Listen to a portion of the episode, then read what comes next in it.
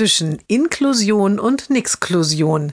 Jeden Montag eine neue Geschichte im Blog von Kirsten mal zwei. Heute das Mädchen tut sich am Ende seiner Grundschulzeit sehr schwer. Die Klassenlehrerin trifft sich mit der Mutter und macht ihr einen Vorschlag. Man könne für das Mädchen eine Nachhilfelehrerin beantragen. Die würde dann immer zwei oder drei Stunden in der Woche kommen und mit dem Mädchen arbeiten. Die Mutter findet das eine gute Idee und unterschreibt die dafür nötigen Formulare. Und die Nachhilfe wirkt. Das Mädchen schreibt immer bessere Zensuren.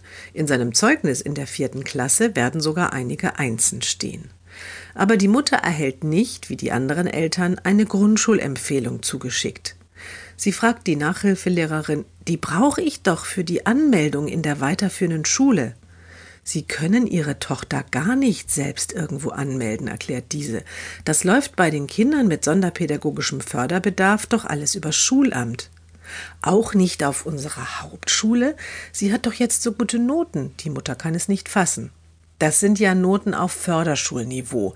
Das Mädchen hatte doch immer viel leichtere Klassenarbeiten als die anderen, erklärt die Lehrerin weiter. Ich selbst komme ja auch von einer Förderschule. Die Mutter schüttelt den Kopf. Jetzt verstehe ich gar nichts mehr.